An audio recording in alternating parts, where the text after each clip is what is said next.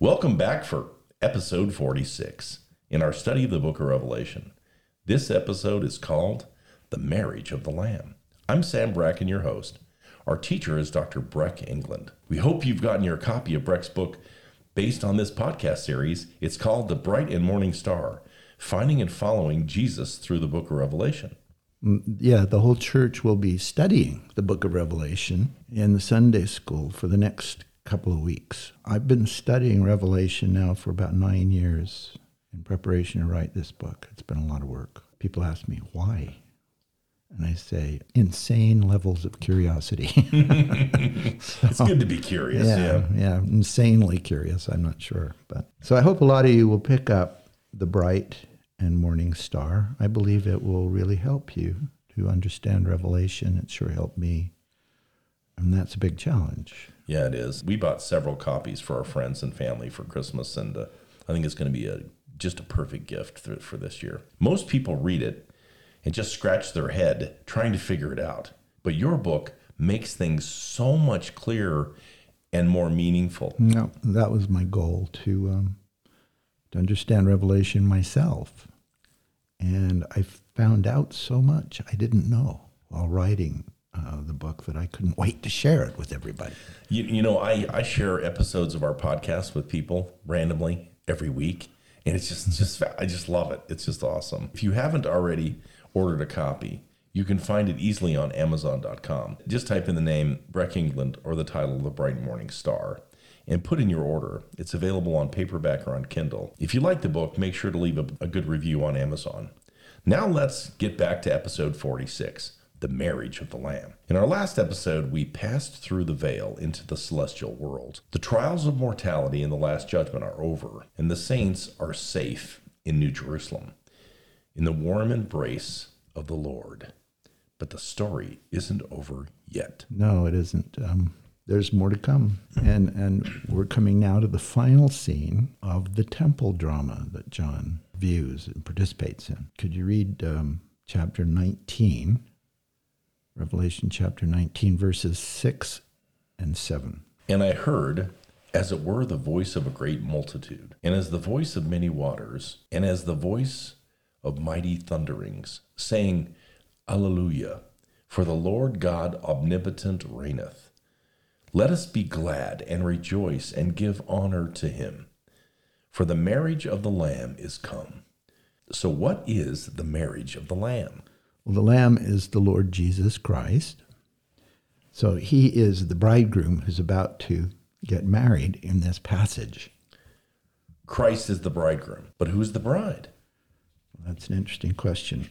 Let's go on and read chapter 21, verse 2. And I saw the holy city, New Jerusalem, come down from God out of heaven, prepared as a bride, adorned for her husband. right, so the city, uh, the New Jerusalem, is the bride, or rather, the New Jerusalem is compared to a bride who is entering a room for her marriage, right? And in verses 9 and 10, an angel says to John, uh, quote, um, Come hither, and I will show thee the bride, the Lamb's wife. And he carried me away in the Spirit to a great and high mountain, and showed me that great city, the holy Jerusalem, descending out of heaven from God. So the bride is a city. Well, this is this is kind of a complicated metaphor. The bride is identified with the New Jerusalem, which comes down from heaven. And remember, the New Jerusalem is a cubical structure, right? Right, that he right. sees coming, descending out of heaven, you know, like a like a cubical spaceship. he sees this cube coming down out of heaven. It's a, it's a structure which is supposed to uh, suggest the Holy of Holies in the temple in Jerusalem. If you remember, the Holy of Holies was a was a cubical room that was um, the holiest part of the temple. And this marriage ceremony is clearly the high point of the whole book of Revelation and the culmination of our journey through the temple. What we're about to witness is a sealing. Who is being sealed to whom? Well, all through the scriptures, the Lord likens his relationship to the house of Israel to a marriage relationship, all the way through the Old Testament, right? And you'll remember that in Israel, anciently and still true among Orthodox Jews, uh, there were two parts to a marriage the betrothal, Hebrew word for it was erusin, and the actual wedding, the nisuin, which takes place sometime later. And at the betrothal, the bride and groom sign a document called the ketubah, which is what? It's the marriage contract. Right. In Jewish tradition, the Lord made a marriage contract with the house of Israel at Mount Sinai during the Exodus, seven weeks after the first Passover. Seven weeks after the first Passover, when the children of Israel left Egypt. On the 50th day after their departure from Egypt, the Lord promised this. He promised to wed Israel forever in righteousness and in judgment and in loving kindness and in mercies in faithfulness, and they shall know the Lord. And that's a quotation from Hosea chapter 2, verses 19 and 20. So the Lord made a ketubah agreement with Israel at Mount Sinai in, in a Jewish wedding when the, um, or rather betrothal ceremony, when they formalize the ketubah, the groom makes a pledge to the bride. He says, quote, I will honor, support, and maintain thee and be thy shelter and refuge in everlasting mercy. Unquote. So that's what the groom pledges to the bride. Uh, and, and in return, at Mount Sinai, the Israelites made a covenant to keep the commandments of the Lord. So every year after that, the Israelites commemorated that 50th day, which we call Pentecost. And the word Pentecost is simply Greek for 50th. Okay? So it's the 50th day. But the Jews call it Shavuot, which is the feast of um, the harvest, feast of the wheat harvest. And in ancient times, this occurred around the summer solstice. And that, of course, is the highest point in the sky that the sun climbs to right in in the in the summer and it's interesting in the psalms there's this beautiful passage where the sun is referred to, the sun in the sky is referred to as, quote, as a bridegroom coming out of his chamber. That's in Psalm 19, verse 5. The Israelites called that time of year the noon of the year, the feast of, of Shavuot. One scholar calls it, quote, the anniversary of the betrothal between God and the Jewish people. The Lord is the heavenly groom and the Jewish people represent the beloved bride, and the Torah, which is their word for the, the law, the five books of Moses, represents the ketubah, the marriage covenant. So the bride is the house of Israel or the church. In this scene in Revelation 21, the bridegroom is the Lord, and the bride is the church or the, the uh, redeemed saints. So, how can the Lord marry a bunch of people? Well, it's all figurative. The uh, marriage metaphor represents the divine love of God for his children. Notice at Sinai, the Lord only promised to redeem the house of Israel. It's only a promise, ketubah, which uh, a written promise. The actual wedding only takes place after a period of probation. You remember that Joseph took Mary to wife mm-hmm. but they had not come together. Right. Uh, when he found that she was expecting uh, a baby.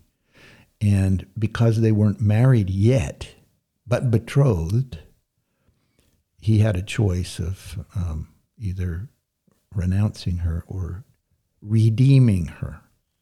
And um, of course, he chose to redeem her as her husband. And the wedding went forward because there hadn't been a wedding yet, right? It was a betrothal situation. Mm, so it's the same. It's a period of probation, a period mm-hmm. of where you prove yourself.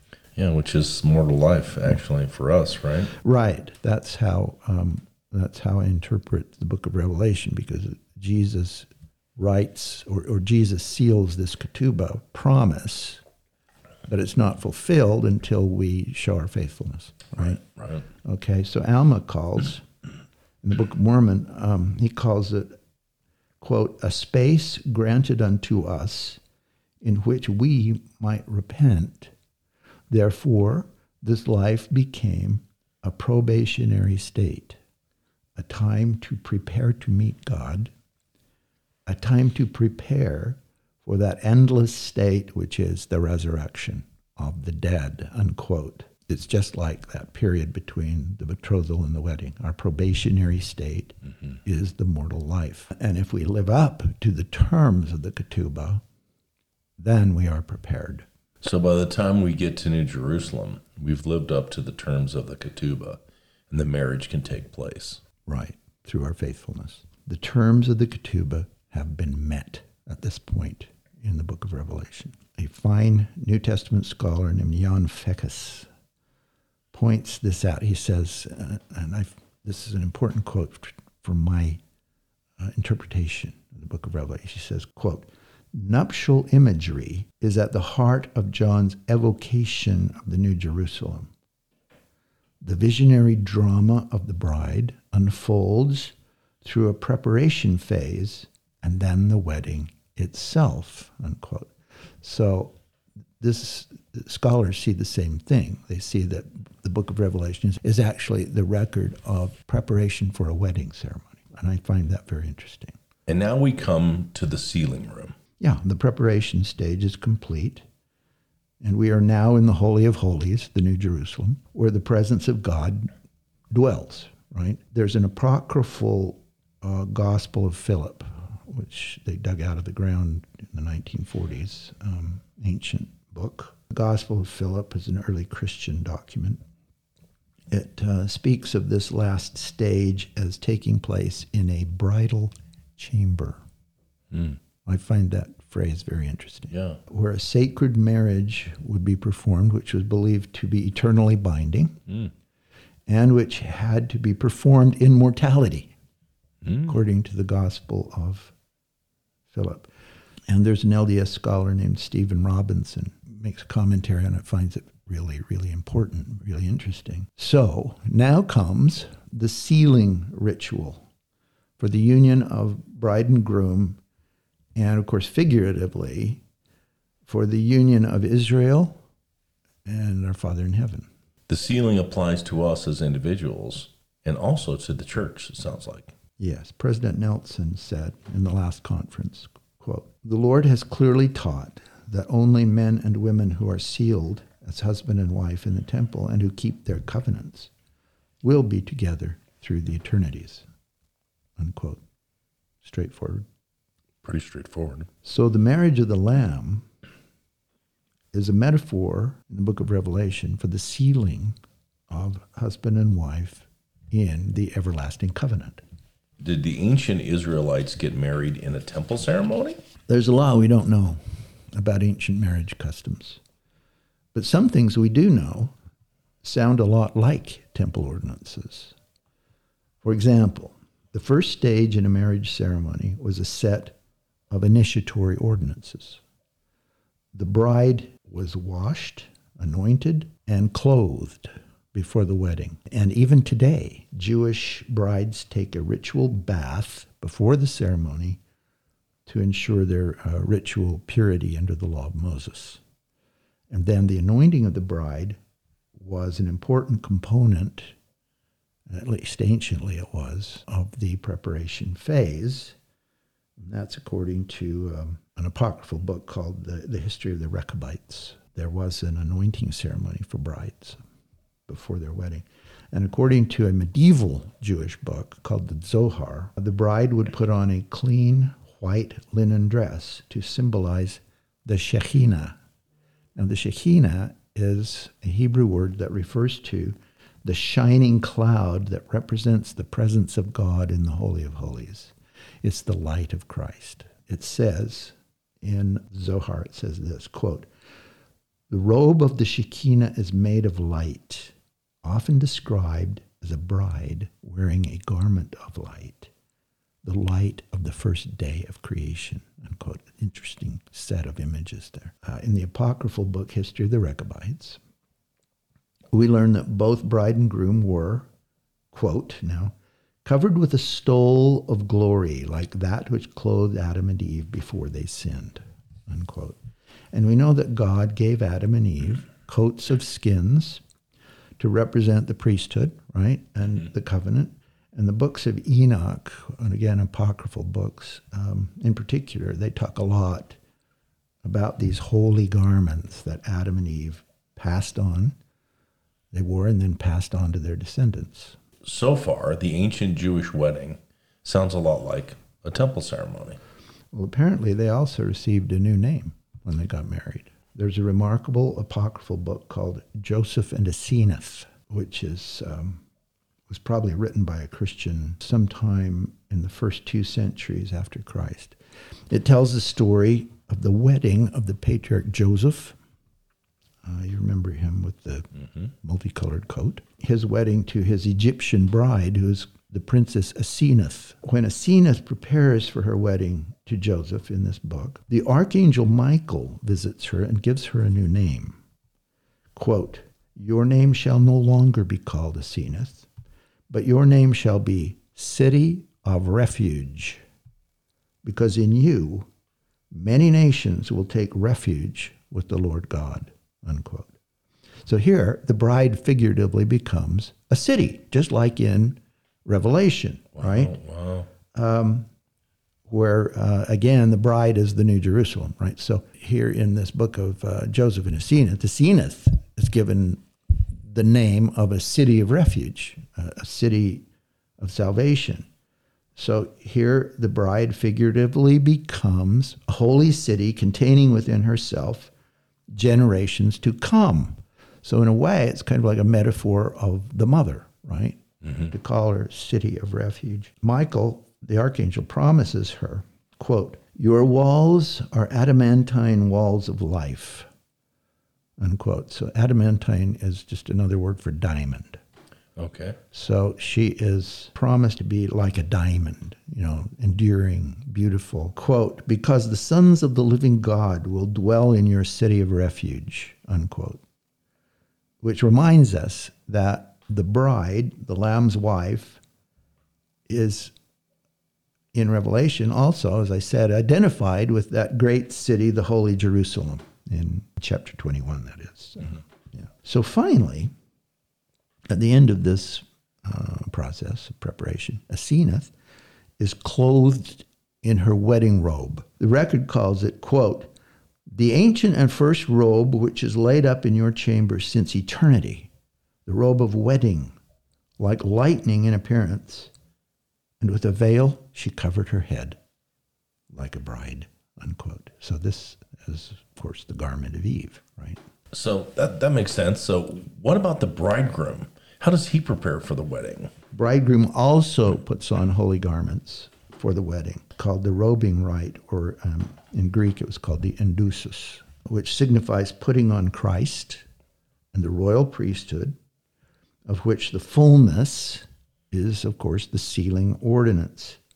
Jesus Christ says of the Father, um, this is in um, Isaiah chapter 61, verse 10. The Lord says, quote, He hath covered, He, my Father, right, hath covered me with the robe of righteousness, as a bridegroom decketh himself with ornaments, unquote. So Jesus wears these holy garments that symbolize the priesthood.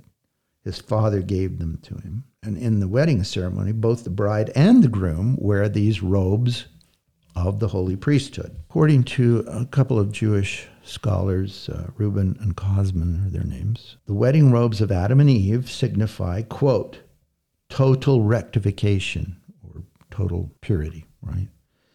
And, and an ultimate return to Edenic innocence, unquote. So to wear the robe of Christ marks us for, quote, recruitment to his tasks, unquote. In other words, to put on that robe of priesthood means you're recruited. You're, you're in his army, you're in his family. Uh, his mission becomes our mission, which is, of course, to bring to pass the immortality and eternal life of our families and as many others as we can reach. Revelation 19, verse 9 says, Blessed are they which are called unto the marriage supper of the Lamb. It sounds like we're going to a big dinner. Right. As far back as I love Isaiah- dinners. I love food. Yeah, there's going to be a big wedding, breakfast or dinner or whatever. As far back as Isaiah, the Lord promised that there would be a big feast, a great messianic banquet when the Lord comes again. Could you read for us Isaiah chapter 25, verses 6, 7, and 8? In this mountain shall the Lord of hosts make unto all people a feast of fat things, a feast of wines, on the lees well refined. And he will destroy in his mountain the veil that is spread over all nations. He will swallow up death in victory, and the Lord God will wipe away the tears from all faces. What is this about a mountain and a veil? Uh, the mountain is the mountain of the Lord's house, which is uh, a symbol for, for the temple. And the veil is the veil of the temple, right? So the Lord will take down the veil that separates us from Him, or separates Him from the saints. And then everybody sits down to a great feast. Of course, the, the feast symbolizes being filled with the Holy Ghost. It's a symbolic feast. I hope it's literal too, but it's symbolic. Symbolic and We know it is at least symbolic. Right. Um, and it symbolizes being filled with the Spirit. I hope it's a literal banquet. And, and you probably do too. I love fine. we- We're foodies, you guys. People in the audience don't know that Breck and I are pretty. We're pretty significant foodies. We love good food. Yeah, yeah, it's a, it's a terrible thing, isn't Yeah. it? Yeah. I was in Italy last week, and the food was remarkable. Oh, golly. Your middle name is Pasta. It is pasta, Sam Pasta Bracken. So anyway, the in the temple um, anciently, the priests would uh, have a banquet every week. They partook of the sacred bread. It's, it's called the show bread in the temple on the Sabbath.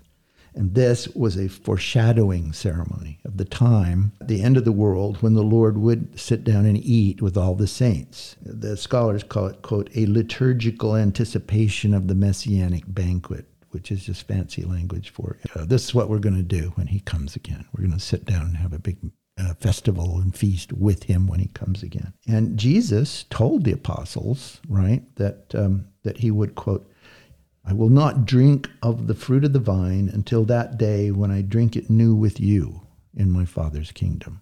So there's going to be a feast. So this banquet that we're reading about is the fulfillment of that promise. And Jesus also prophesied about this wedding feast in um, in Matthew 22 when he said, um, "quote The kingdom of heaven is like unto a certain king which made a marriage for his son." And remember, the guests had to wear a special wedding garment to attend the feast, just to get in. And when the king came in to see the guests, he saw one man there who wasn't uh, wearing the appropriate garment, and the man was cast out. Right, I remember. Is this a reference to the sacred temple clothing? I think so. Uh, in order to advance to the wedding feast, you have to be endowed. And remember, the word endowment is related to the word, the Greek word um, endusis, which means to be clothed. So without the wedding garment, there's no admittance. And you also have to have the proper tokens to get in. In John's world, they didn't issue tickets from a machine, you know, for you to get in or a QR code or something to get in. What they gave you was a white stone. Oh wow! And the white stones were used as tickets of admission to festivals and theaters and that sort of thing. So the white stone is a symbol of admission to the messianic feast. And uh, remember that back in Revelation chapter 2, verse 17, everyone who's initiated gets a white stone on which a new name is written. And Joseph Smith told us that that, that white stone uh, has a new name, that's, and that new name is the key word, and that enables you to get into the banquet. But that stone is more than just a ticket. Uh, Joseph Smith said that quote the white stone mentioned in Revelation 2:17 will become a Urim and Thummim to each individual who receives one, whereby things pertaining to a higher order of kingdoms will be made known. And that's in uh, Doctrine and Covenants 130. So, in other words, those attending the marriage supper uh, will be feasting on the word of Christ, on, on, the word of knowledge. It's a spiritual feast. Again, I hope it's literal, but right. anyway, it's at right. least a spiritual feast. Right. So the white stone is a symbol of revelation, of gaining knowledge. Yeah, it's like it's like getting a password to divine knowledge. Oh wow, that is cool. Uh, Joseph Smith said, "quote The mind of man is co-equal with God, and craves knowledge as the body craves food. I advise all to go on to perfection and search deeper into the mysteries of godliness. We'll finally get answers to our most important questions. I, for one, am really looking forward to that. Mm-hmm. Me too. Um, Professor Michael Wilcox, um, LDS scholar, says this quote, At the Lord's marriage supper, he will personally bring forth the feast. It is a meal of truth. When he comes to our position at the table and asks what nourishing truth he can offer us, will there not be questions enough for millenniums of inquiry? Hmm. Of course, the saints will use the knowledge and wisdom they've already gained in mortal trials to nurture their own family kingdoms. And we will start to comprehend the eternal round of the Father's dominions and power and glory. Quote, As one earth shall pass away, and the heavens thereof, even so shall another come.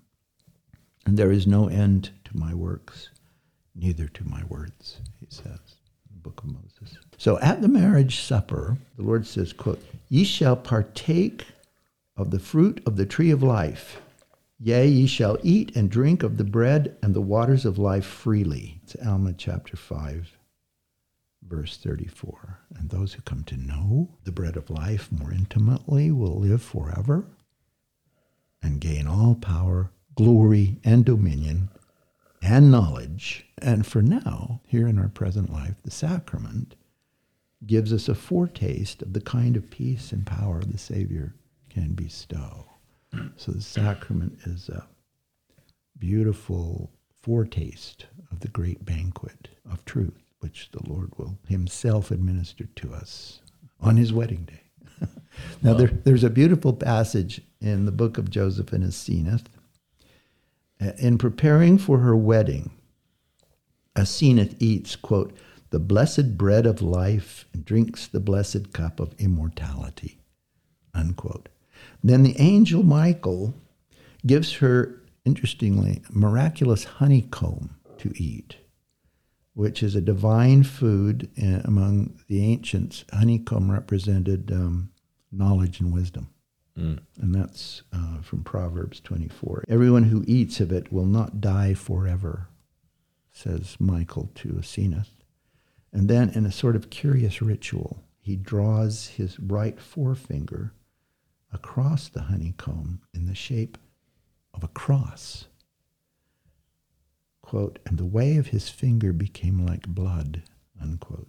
Token, obvious token, right, of the sacrifice of Christ. Right. Quote, he says, Happy are you, Asenath, because the ineffable mysteries, uh, which in this case means ordinances, of the Most High have been revealed to you. Finally, in this book of Joseph and, Asenath, the officiator blesses Asenath with eternal life, health, and dominion. Here's a quotation Behold, from today your flesh will flourish like flowers of life from the ground of the Most High, and your bones will grow strong, and untiring powers will embrace you. And your youth will not see old age, and your beauty will not fail forever. Now, this blessing sounds a lot like a temple blessing. This blessing echoes a promise that is in the temple. You know, the Egyptian temple ceremony gave the same promise to the newly crowned Pharaoh and his queen. The Egyptian priests would give them three tokens. The first token was called the Ankh, which was the symbol of eternal life. You've seen the Ankh. It's a, it, it looks like a cross with a loop on the top. It's a common Egyptian symbol and it means eternal life. The priests also give them a second token, which is called the Djed pillar, but is actually a symbol of the human backbone, uh, which signifies health and resurrection. Then a third token that he gives them is called the Was, which is a scepter of royal and priestly power. So what they get is eternal life, eternal health, eternal power. Okay. Of course, in in Revelation, uh, the book of Revelation, the Lord fulfills the Ketubah pledge of all that He has, life everlasting, and a share in His divine throne. Now, in our next episode, we're going to go into the sealing room and find out what happens there. That's the end of the book of Revelation. I'm sad, but I'm excited.